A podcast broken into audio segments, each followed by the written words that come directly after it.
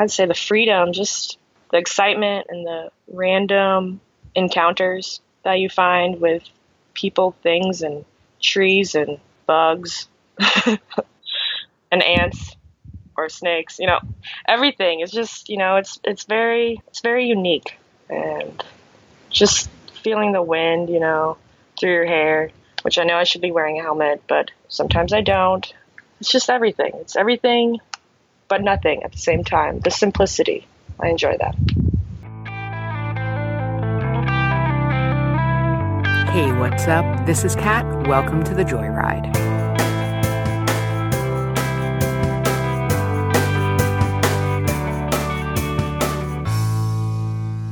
Hey, what's up, Joyriders? This is Kat, and you're listening to episode number 29 of the Joyride podcast, where we celebrate women on bikes.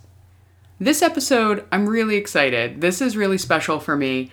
Um, as I am recording this, and we're going to release it tomorrow or as soon as I'm done and hit send on this, um, it's Father's Day weekend here in the States. And I actually lost my dad in 2010. Um, he passed away from pancreatic cancer, and um, I miss him a whole bunch. I miss him a lot. And, uh, you know, I was thinking about this over the weekend, this past weekend, because I did the shakedown ride for our women bike bike camping weekend, solstice weekend that we're doing next week, and I'm super excited about that. We're you know gearing up for that, but I did this shakedown ride, and um, I went alone, and it was really great. And I almost bailed and didn't go because we had crazy thunderstorms in the forecast, but I um, decided to just go ahead and do it because there have been too many times that I've been burned by a forecast that sort of never materialized and I made choices not to go on rides because of that. So I went and um, it rained while I was on the train and then it rained while I was at a Starbucks, but mostly it didn't rain during this trip and I was so excited about that. Um, during this like weekend overnight thing that I did for the shakedown ride. But I was thinking about it because most of the gear that I have, meaning my bike rack, my two panniers, and my tent, um, I actually purchased with money that I got when I sold some of his shop tools. My dad was, he was a computer guy, but in his later years, um, he took up woodworking and carpentry. So he had these like massive shop tools, and I sold them to a family friend. And with some of the, um, with some of the funds from that, I got basically my first stuff for my first bike tour, my first bike overnight or whatever. Um, my midway to Cape May ride that I did in 2011, and I will put some pictures of that in the show notes. Um, I talked about that with Tim Mooney from Pedal Shift.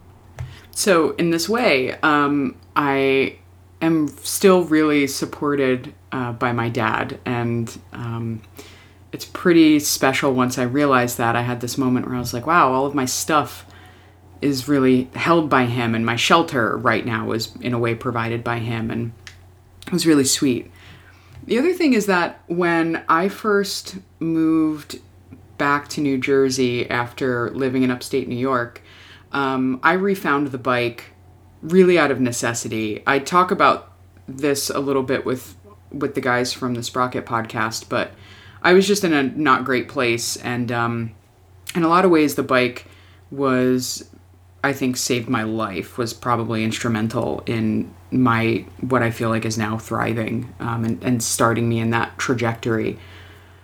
And during that time, I was I was taking care of I was taking care of my dad. Uh, this was when he was ill and before he passed away, and this is when I remember it was the summer and the Tour de France was on, and Lance Armstrong was making his comeback, and it was very. Um, emotional and like really heroic and inspiring. And that was when I started pushing, you know, longer and longer loops, you know, 12 miles, 14 miles, that sort of thing. And I don't remember what how it came up with my dad, but I remember I think we were talking about the D&R Canal, the Del- Delaware and Raritan Canal Trail that's in New Jersey. Um, and he told me that he was on that once and he told me about this trip that he took. He went on a bike overnight once when he was a Boy Scout. and they went up the D&R Canal and they camped at a campground and then they came back the next day. And um, I don't think I'd been on an overnight yet at that point because this was before he passed. Obviously, he's telling me the story, but I found this photo later, um, years years later, as I was sort of like going through stuff and cleaning out that house to move out here to Portland, and I've got this great photo of this Boy Scout troop all ready for their bike overnights. And in the back is my dad with this sort of goofy hat on, and he's just adorable. And I am so my father's daughter, especially after I've always looked like him. Um, I've, you know, everybody sort of says that, but definitely after I cut my hair, I look, I see my father in the mirror all the time. So, um, so it's just that sort of like popped into my mind this weekend, and I've just been thinking about him a lot. And so you know, one of the things that I do is I like to ask folks who I should chat with, and Jasmine Reese recommended uh, this woman, that our guest today, Jocelyn Rice, and Jocelyn has a really cool story because she and her father have toured around the world. Um, if you check out their website, fatherdaughtercyclingadventures.com, you will learn all about their magnificent world tours. Um, 28,000 miles, 37 countries, 33 months. And, you know, I just thought to myself, that is the coolest thing. Um, what an amazing experience to have been able to get that opportunity um, to go on a ride like that with your dad or with any, I mean, I guess really with any loved one, but, you know, this. This spoke to me for reasons that I guess you can probably understand. Um, you know, it's something I would have loved to have done. The other thing that's super cool is that Jocelyn's dad, um, I don't know, they, they are from, they live down in Cape Canaveral, Florida. Um, there's definitely some like NASA Space Center engineering smarty pants stuff going on with her dad. I don't know exactly the details, but um, that's very much like in line with with my dad's story. Also, he worked as a consultant at one point um, and there's a component he worked on that's on the lunar rover that's on the moon right now. So like my dad worked on something that's like sitting on the moon right now, which is so so cool. So I just thought that that was really neat. Um, what a fun coincidence that that um, Jasmine introduced me to Jocelyn, and that there are sort of all of these little similarities. Um, so it's really special. I really enjoyed chatting with her um, about some of the stuff, uh, the cool experiences she has gotten to have with her father. Um, super unique. Uh, you just could not, you couldn't make any of those things up. Um, it's really special. So I am not going to do a big thing today because I'm just sort of winging it, probably, as you can hear. But um, I hope that whatever you are doing, you're enjoying yourselves. Um, if you have got a dad that you're in touch with, uh, send him uh, big hugs and love and um, I don't know, sentimental. And I'm gonna just make it short and sweet. Um, definitely check out links in the show notes. Uh, Jocelyn gives a couple tent recommendations, which is cool. The show notes are going to be at girleatsbike.com forward slash joyride029. Um, follow on all the social medias at the Joyride Podcast or shoot me an email at the Joyride Podcast at gmail.com. Um, all right, without further ado, let's meet Jocelyn Rice.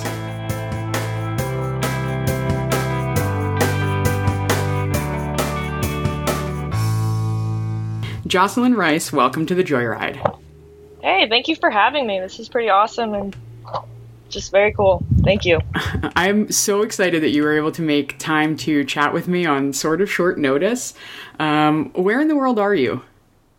I am in Cape Canaveral, Florida. It's my hometown. So lived here my entire life. So that's probably where you learned how to ride a bike. Yeah, on the straight roads of A1A. um, so tell me a little bit. Do you remember a lot about that experience?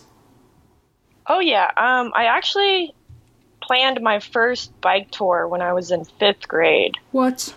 Yeah, so that's kind of what started, um, I guess, my father and I duo sort of team that we kind of created. Um, he had to be the chaperone because it was with two of my boyfriends, and at the time, I guess they kind of liked me, but you know, you don't know those things in fifth grade.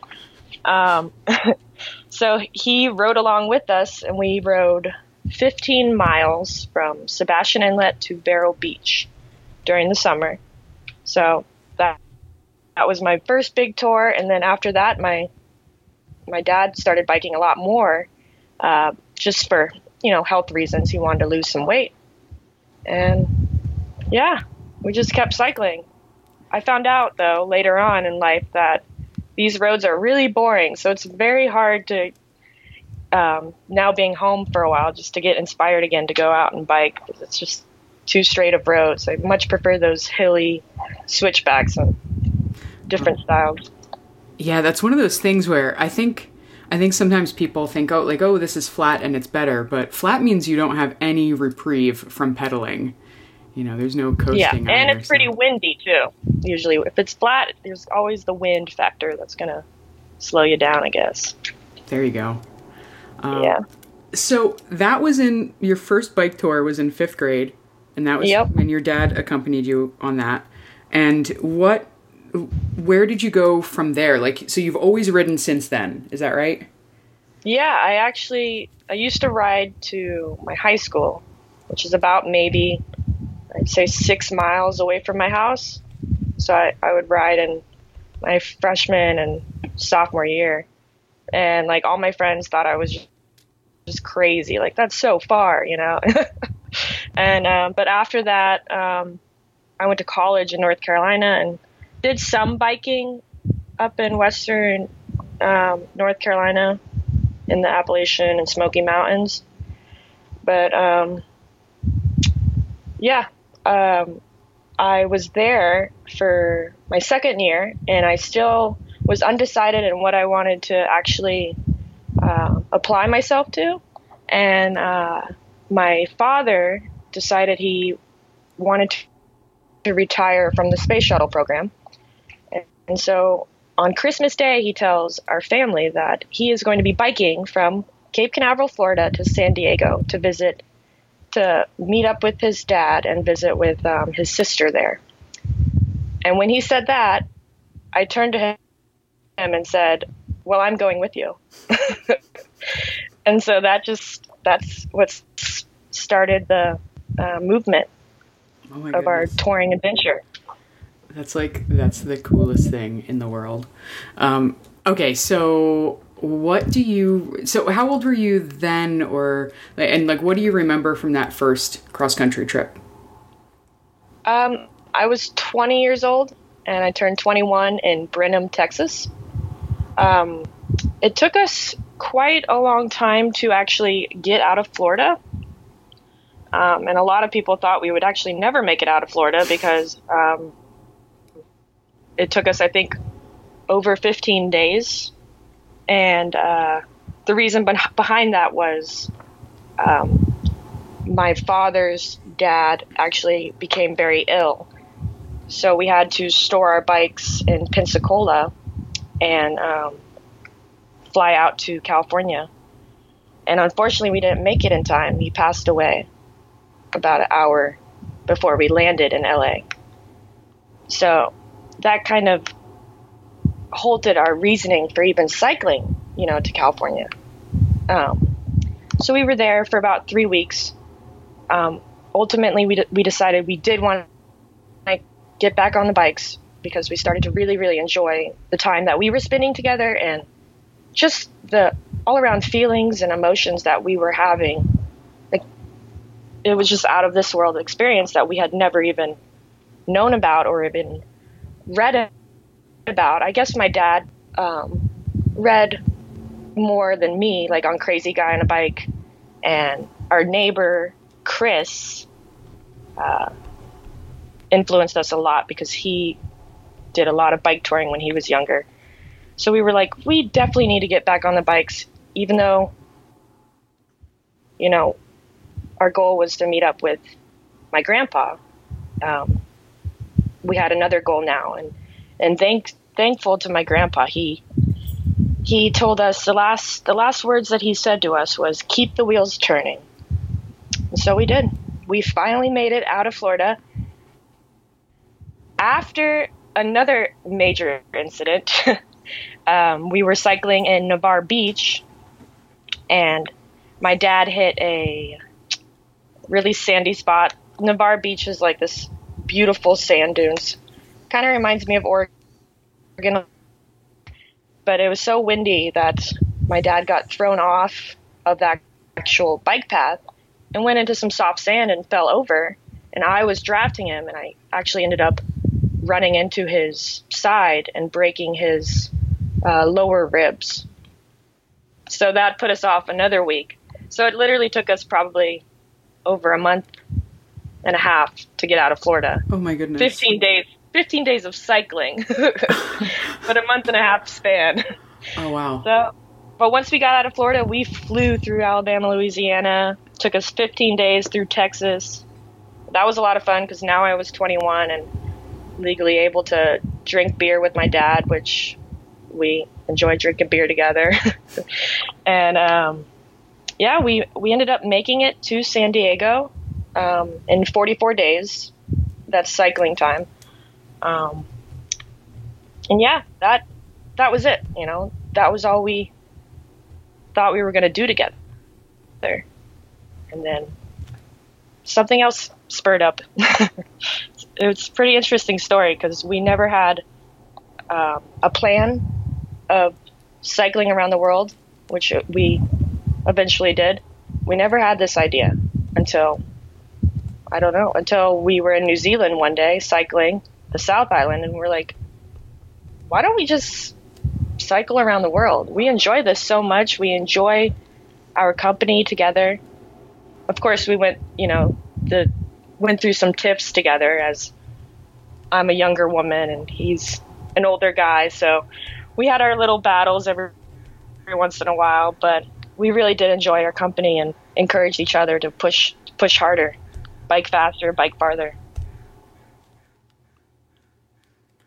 Um, so I'm curious, and I want to hear more about your world trip for sure. Um, so, but I guess like this question's on my mind, which is that uh, what do you think you learned about your dad during that trip or during these trips in general that you wouldn't have had an opportunity to witness or experience otherwise? Um, I learned that he was so accepting of all these uh, variety of challenges that we face. You know, he accepted them and, you know, went full force after them. And we achieved so much together that he just became such a powerful influence for me. And that's the same with my mother. I mean, she was here the entire time, and I, f- I feel sort of guilty. You know, she didn't get to experience all the biking aspects, but I know she doesn't like to bike that much. But, you know, they've always encouraged me to just go out there and do whatever inspires me or, or anything like that. So, yeah, I just, I'm so thankful I had this opportunity to do this because I know I don't know if a lot of my friends would actually want to do this with their dads, though.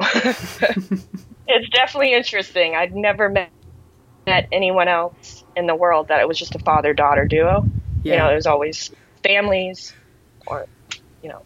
So, yeah, he just is very encouraging and he doesn't have a lot of patience. So, one thing he taught me was to have patience because he didn't have any. so, that was the team aspect. So tell me a little bit about embarking on your world journey. Did you, I, I, you didn't leave right from New Zealand, or did you?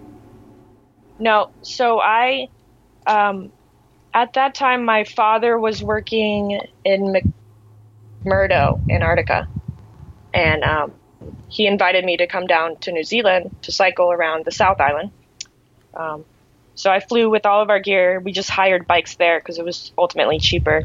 Um, but then after we were on the plane back from Christchurch, uh, we started thinking, you know, more and more about going around the world.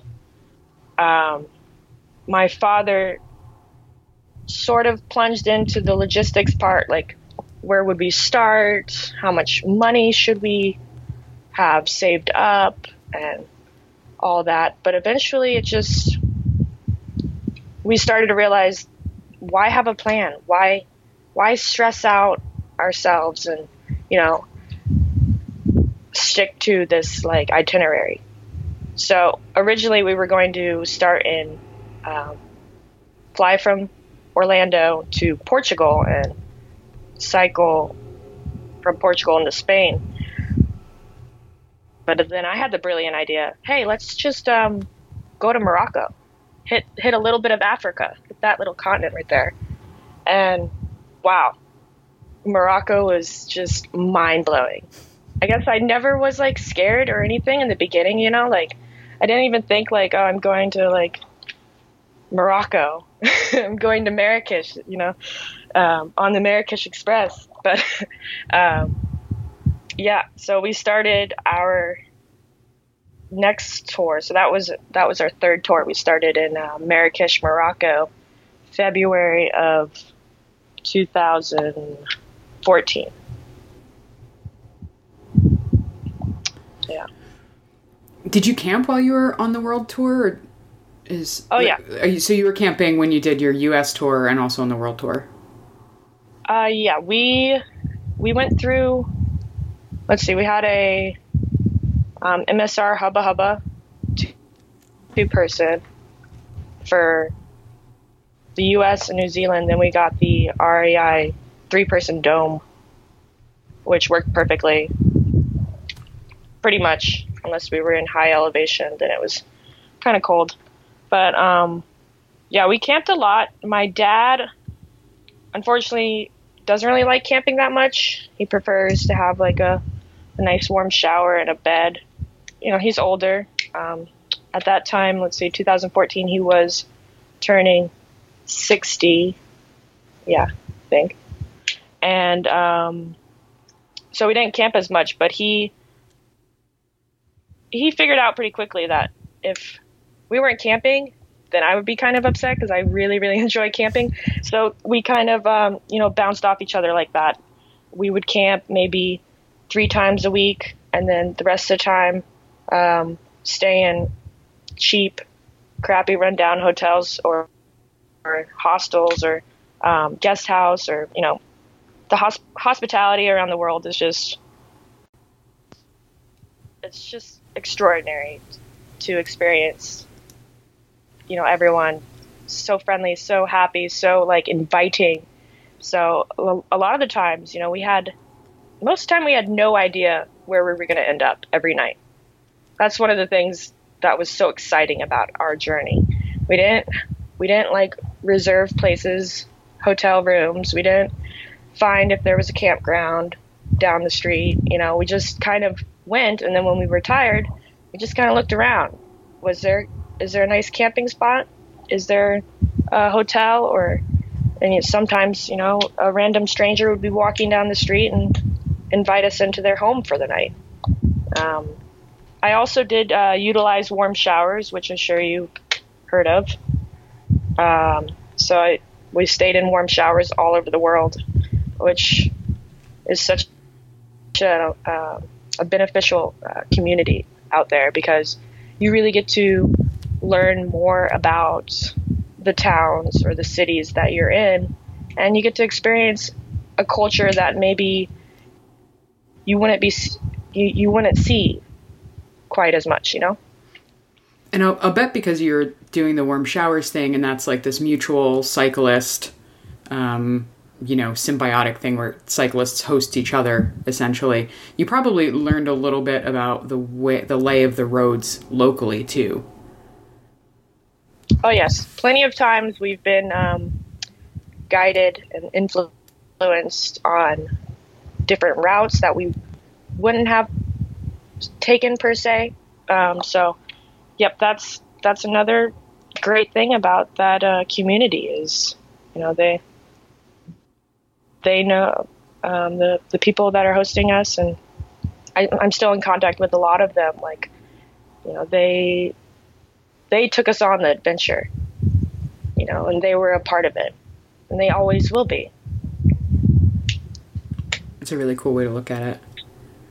I'm curious. You talked about um, the people in Europe and on the world tour being so um, kind and warm and inviting. I'm wondering uh, how you contrast or compare that to your U.S. tours. Um, I think only I probably only know like two times where we were actually invited into um, people's homes, and they were strangers. It is very interesting how uh, the U.S. isn't as friendly in that aspect. And even now, I get asked like questions like of the countries that I've been to. They're like, "Oh man, I bet you you're so glad to be home," and I'm like, "Not really. Sometimes I don't feel I feel safer in those countries than here. I feel happier over there. you know, it's it's definitely interesting that the U.S. has a unique way of um, accepting who we are. And I, I mean, a lot of the times, my dad and I had wouldn't have showered in like six days, so we probably did look like a bum, smell like a bum. So you know, um, yeah, it's I don't know. It's very interesting. But I cycled across um, the U.S. I did the Trans American with one of my best friends, Rachel, and well, sort of like the ACA Trans American. We kind of just went our own way, pretty much. Um, but a lot of the times we were welcomed in. So maybe that's a different thing with um, because I had my dad there that they weren't as comfortable, or I don't I don't know. It's very interesting topic, I guess. Yeah, I guess that's curious between because because that's a different route. Like the Trans Am route is further north. Than, yes. Than like that than the southern tier, right? Like those are the two different routes. So it's interesting between the gender dynamic and also regionally where you were. I yeah. wonder how that changes. Yeah. Interesting. Right. Um, what were some of your uh, describe like some favorite stretches of road that you've that you've been on on these tours? Like what what pops to mind? I know it's a lot. I know 28,000 miles and five continents. That's a lot of pavement, but um, you know, what stands out when I ask you that question? Uh I think one of my favorite uh I guess roads cycling in a desert per se was the Atacama Desert in Chile, northern Chile. Um, that that desert is just like pretty much another planet. And so the entire time, I just felt like I was just floating most of the time. And um, even though it was that one, the one road, um, and you know everyone's traveling on that road, mostly truck drivers, we just had an amazing time you know, and um, we had to pack enough food for at least seven days. Um, so, I mean, we were carrying, it was pretty heavy. I think we were carrying about 100 pounds of equipment each. Yeah. Um, but, you know, we were, we'd be cycling all day in the desert and it was, it'd be pretty warm. And then at night, it just like dropped like 40 degrees. So that, that was just so much fun. And, you know, it was just us at night and the stars. I've never seen like the southern hemisphere, the stars like that. It was just, yeah, so beautiful. Another, another time I would say, um, we were cycling out of Montenegro into Serbia, and it was early May, and we ran into snow up, up in this mountain pass and that was our first time cycling in snow together. So that was that was an adventure in itself. And um, this one day we were we were cycling cycling along, and you know this huge, just snow is just falling beautifully, and we stopped for a little break um, to probably put on some more layers of clothing. Um, and these three beautiful German Shepherd puppies come out of nowhere and so we ended up like giving them all of our last like tuna cans, food, all of our food, cookies, and oh man, it the times that I've seen like stray dogs and stray cats and and lizards and you know just that was, was a beautiful aspect in our tour. We we really bonded over that, just feeding all the animals that we could. That you know there was no one around in sight. You know, so. So speaking of food, I like I have so much curiosity around bike snacks and around like what people find to eat while they are touring far off places. Um, so two different questions. You can go whatever order you want, but um, Okay. what what were some of your favorite or most interesting meals, um, cultural meals or whatever on your world tour? And then also curious about like what do you really love to eat or snack on when you're on the bike or you know if you had your way when you got off of uh, from a long ride. Okay. Um, let's see. Probably one of my favorite dishes was in Thailand. I love the um, green papaya salad. That was amazing. And then I would always order it like extra spicy. And the ladies, the old ladies would be like, Are you sure? Extra spicy? And I'm like, Yeah, lay it on me. I'd be leaving there crying with my mouth like all burnt and red and like but I was leaving happy. My smile was like so, so large, and they were smiling and giggling the entire time while I was like crying my eyes out. But gosh, those I think every day I at least had a green papaya salad, and then we each bought a papaya each just for refreshment. Um, and then another, let's see, in Mexico, my favorite dish was camarones a la diabla. Ooh, Yeah. also So spicy. I- yeah. I like spicy food, I guess. Um, yeah, I would get that almost every day too. um, but let's see, traveling on a bike, I loved. Um, I loved having pocket tortillas.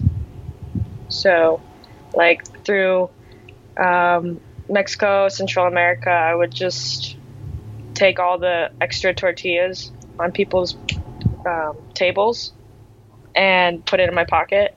And then while I was riding, I would just have my pocket tortilla, and it was just perfect. So yeah, just a plain pocket tortilla. And sometimes it would be in my pocket for days, and I'd forget about it, but it's still really good. so funny. oh, they're different when they're like fresh made too. I mean, that's the thing. I think of when I think of tortillas, I think of like store bought stuff, but um, yeah, it's like a whole different world if someone's actually making them fresh by hand. yeah, exactly. yeah. Hmm. So I think I'm curious about um, how safe you have felt.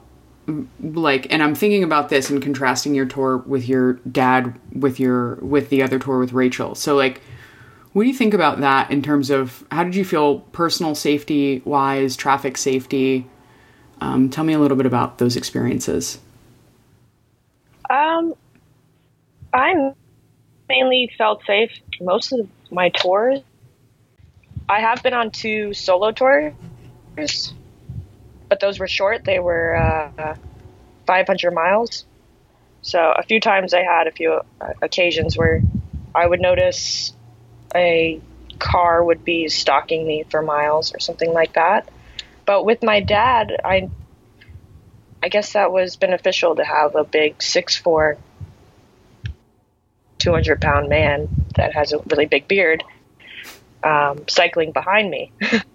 um, I didn't feel safe a lot of the time because my dad isn't really like, um, he's sometimes just isn't aware of his surroundings a lot of the time. So he would be motioning to turn and almost run into a car. So a lot of the times we would get in little fits about that because I was worried about him being hit. And he was actually hit probably five times Goodness. on on um, all of our five tours, think. Yeah. Not like anything like really bad, but he's been thrown off his bike those five times. Um, so that safety factor always an issue for me because that was one of my my um, one of the things I was supposed to do. I was supposed to take care of my dad, you know, around the world. I promised. I promised my mom I'd bring him back. you know, so um, that was always in the back of my head, like, where is he? You know, so when we started touring together, man, I would be cycling like three miles ahead of him, and then and I'd realize, oh, I took the wrong road, and so I'd have to turn around and try to find him. But after after I started to get a little bit um, wiser and realized I should stick behind him or just you know, slow down and enjoy and smell the flowers and uh, just keep an eye on him. So that um, that safety was always in the back of my head. I'd just keep keep my dad safe, keep the wheels turning. keep the wheels turning. Forever forward. Yeah. Yes. I'm, I'm curious when you hired bikes in New Zealand, um, instead of taking your own, how did you find the fit on that? Like compared to your own bikes? Because you'd already done your US tour with him at that point. Yes. And my dad actually rode like a Walmart busted up rusty Raleigh, I think. And but I rode my Surly LHT um, on the southern tier, and then we had Cannondales in New Zealand. So those and they they were they fitted perfectly. We brought our Brooks saddles with us. You know, we brought. Um, I don't I don't think I brought my handlebars, but um, we brought all, all of our gear other than the bikes and um, the company. I do not, I can't recall the name at this time, but yeah, they were great. I guess that's probably an advantage is is that you probably get something that's nicer and newer, and they take some time to fit it to you in that moment. Yeah, yeah, exactly. It did. Um, yeah, it took us about a, three days to get it, the proper bikes that we wanted and everything like that, but um, it worked out. Um, I did miss my Surly, that's for sure. Actually, um, my Surly ended up breaking somewhere in Europe, and um, had to get it replaced in Istanbul. Uh, but luckily, I got it replaced with a frame that was just right there, right there in the bike shop, hanging on the wall. It fit me perfectly, and it was it was my original frame that I wanted before the Surly, and I have them both. I ended up uh, shipping my Surly frame back and um, getting it fixed, and I turned it into a fixed gear. So that's my dangerous bike now. that's my beach cruiser. so, how much? I know you said that you're a little a little bored because uh, you've seen a lot of stuff, and so it's maybe a little boring to be back at home like that. But where? How much does cycling fit into your life these days? Right now. Um, right now, I'm working for a rather new company. Uh, so I work for a pedicab pedicab company here in uh, Port Canaveral, Cocoa Beach, and they also work out of Melbourne. Um, it's called Toto Pedicab, and so that's fun. So I get to do that at least three three times a week, and um, other than that, I, I I haven't found the time to get back riding long distance yet, and I know I think I need that because it's cycling makes me happy. I'm happy right now, but I think I need to bike somewhere. At least do like a little micro adventure. You're getting the itch. Yeah, yeah. I just got to find the time. I just, I just work a lot, and I'm currently working on our next book, so, so that's that's feeding a lot of my time. But it's all good. It's all good. Eventually, I'll get back on my Santos. I ride my Surly all around. Um, are there are there places that you could do like an overnight, just like a just a out and back, or or does that seem like too easy and not? You've done such epic things that it's like an overnight. No, I've already got my micro adventure planned. It's going to be to it's going to be from here, Cape Canaveral to Playa Linda, uh, which is this like really beautiful natural beach. They don't allow camping, but I've told a few of, of uh, our warm showers guests that you can just go in like just before they close the gates around seven and just stay there. you can find a nice little stealth camping spot right on the beach. So that's what I'm going to do. I'm going to, it's probably in total, it'll be about like a hundred mile ride round trip. Cool. That, that, Yeah. sounds, that sounds pretty cool. Yep, I gotta do that. Gotta do that like next week, I guess. You're like, that's it. I'm just, I, I got the itch. That's it. Yep. I hear you. Um, so you have a book out, and I will put a link in the show notes for sure. But you have a book that's like sort of chronicling some stuff with your dad, your adventures with your dad. Tell me a little bit about that. Yes, it's uh, it's our first two tours, the Southern Tier and the South Island of New Zealand. It is basically a journal entry um, style book, and it is a lot of uh, my dad's point of view. Um, we we still sell books um, till this day, so we're pretty surprised about that. um, but this next upcoming book, it's going to be more of like um, just like specific things that we wanted to talk about about about each country since we've cycled across 37 countries. Um, so if we did a journal entry like style, it would be like a really long book. For me, it kind of sounds boring, you know, because I lived it. I, I guess it seems boring to me. Um, but yeah, we're we're excited to get that out. My dad's already working. He's like on his seventh draft.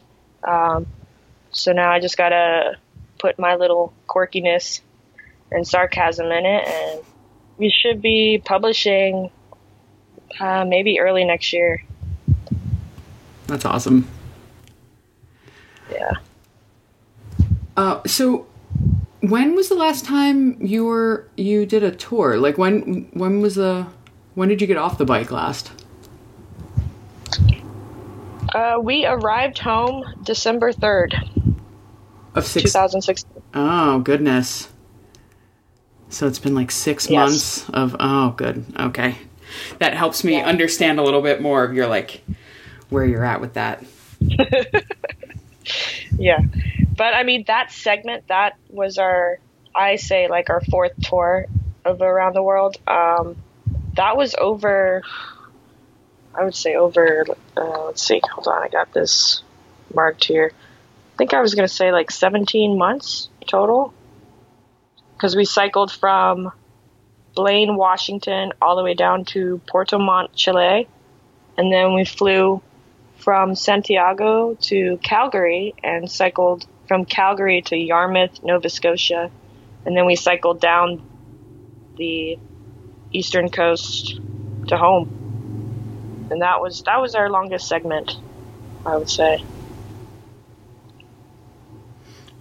Jocelyn, what's your favorite thing about riding a bike?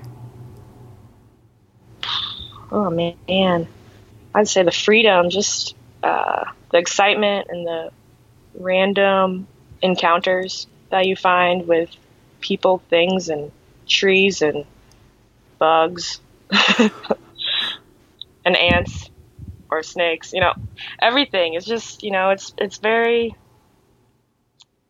it's very unique and just feeling the wind, you know, through your hair which I know I should be wearing a helmet, but sometimes I don't. Um, uh, it's just everything. It's everything, but nothing at the same time. The simplicity. I enjoy that. So, what do you think is is one piece of advice you would give to a woman who is um, thinking about starting a tour of some kind? Just don't overplan. You know, um, take each day, by that, take each hour. You know, and um, feel it all, experience it all. You know, I think that's the the part of the adventure that I enjoy, at least. Um, it's just you know, take in those random encounters and go with it, see what happens. So I'm going to ask you one more question. And this is it's kind of it's sort of loaded because we introduced this that you have done a lot of touring with your dad. Um, Mhm. But I'm going to say that you cannot give him as an answer, which is if there's anyone in the world that you could go on a bike ride with, and that's anyone living or not living, um, who would you go with and where would you go? Well, I know my friends that I just stayed with in London, Jude and Astrid, are thinking of a tour around Africa. I would totally go with them because they're awesome and and it'd be a lot of fun. Um, anyone, any of the cyclists that I've actually met on the road that were touring, I would love to tour with them too. Um, Susie Penny, who's in um, just outside of Brighton, England. I would love to go on a tour with her and her husband. Um, yeah, I I think anyone really who likes enjoys going out and biking and just doing cool shit, drinking beer and you know cooking something awesome on the stove. I would love to to hang out. In it for the vibe. Yeah, I definitely am always, you know, I'm in it for the experiences and the people that I meet and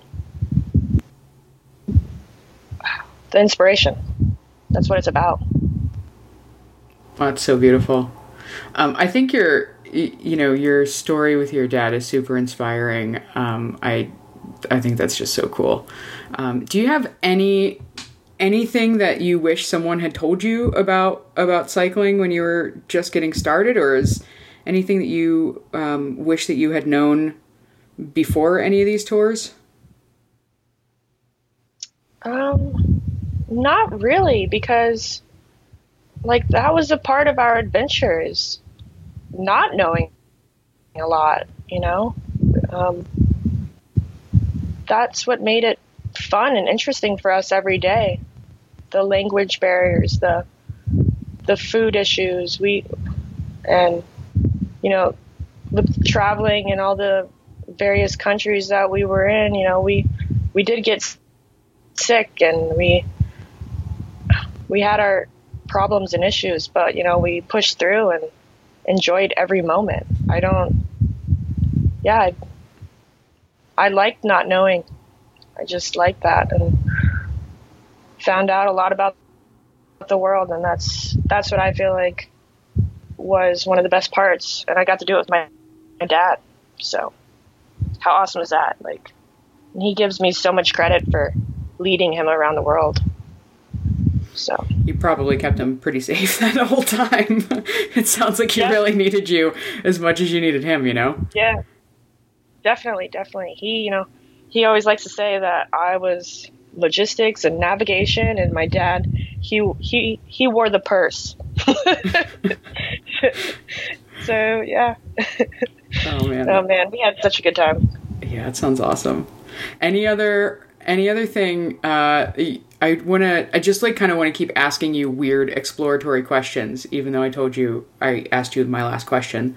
Um That's okay. I like answering and talking and communicating through questions. Sometimes I feel like I sometimes I can't just come out with stories and things like that. well, I mean, you've done so much though. It's hard to like I you know, I talked to Jasmine Reese who is the who recommended um you know that we connect and I asked her like such loaded questions like how could you even answer that? There's so much stuff that you've seen, you know, on these tours. Like what's the first thing, you know, what's the first thing you think of is is not always the, the easiest thing, but I'm wondering a little bit about um you know if there's any moments that you want to share with us and with listeners that that you had with your dad where it just really like surprised you or you you two laughed a lot or anything like that oh gosh, plenty of times. I think um, there was, was this one time we decided to take a break day in New Zealand. And on our break day, we decided to go ice climbing for 12 hours on Fox Glacier. like you do when you're on a break when you're on a rest yeah, day on our break day. So, like, we had never climbed ice climbed before, or even rock climbed really. I've rock climbed a little bit, but not yeah, not ice climbed. you know. And so here we are with just our, our our instructor and it's just the two of us on this glacier and literally I think we went through all the emotions. We cried, we were hysterically laughing because we're like, "Oh my god, I'm to die." And this is our break day. Shouldn't we just be like chilling in some thermal pools and like hanging out, drinking some beer? And no. We were like, "Let's do this crazy adventure." And it, I think we laughed once we finally got back and we were like bloody sore. We just laughed hysterically for I don't even know how long, but over at least three beers, we were laughing and laughing. We are like, wow, you know, that was fun. And so that kind of spurred the, the even more other adventures. Another time on our break day, we decided to um, hike up this mountain on uh, island Ometepe in the middle of the Lake Nicaragua. And that took over 14 hours to hike up. so that was our break day. Like that just it seemed to those little funny occurrences that we're like, oh, it's a break day, but uh, what should we do? We should definitely be doing something, right? You can't just sit around.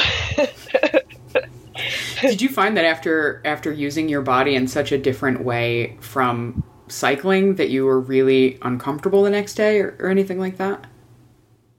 These are like really um, different sets of muscles and like Yeah, I know. Like I would be definitely after ice climbing, I think I was sore for like a week because I hadn't used my arms like that before. Right. Yeah. Oh my goodness. But uh, when we were cycling all through Europe and Asia, um, my dad would laugh at me all the time about this because I would ride ahead or ride up the hill or up the mountain and wait for him. And while I was waiting, I would just do push-ups because I realized I wasn't.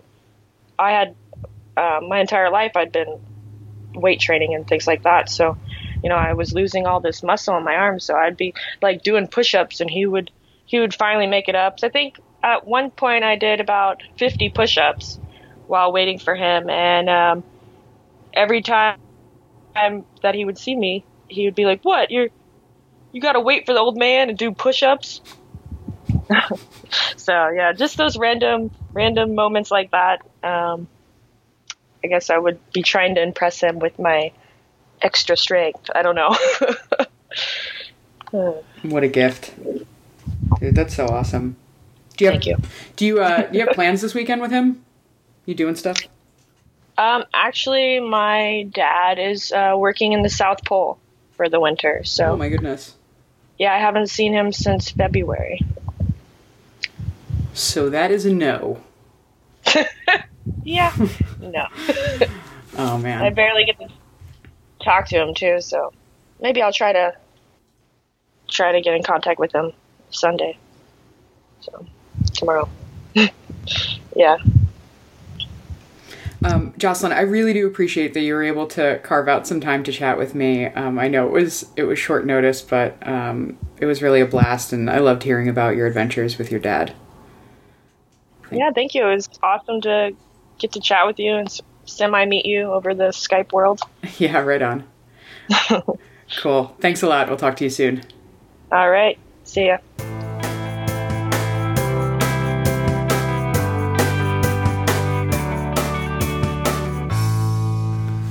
Again, big thanks to Jocelyn for hanging out with us. She definitely came through. I, I, I got in touch with her very last minute, and she was super accommodating. So um, I cannot wait to hear about her micro adventure.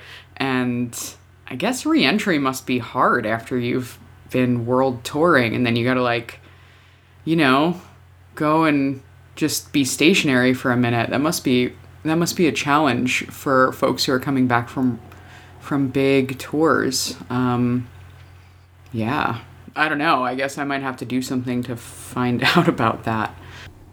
Thanks in advance for ratings and reviews. Uh, they do help other women to find the show. Of course, nothing is better than a personal recommendation. So please just share the show with um, any woman who you think might need a little bike love inspiration. As always, friends, I appreciate your time and your attention. Remember, life shrinks or expands in proportion to one's courage. Keep moving forward, and until next time, I hope you enjoy the ride.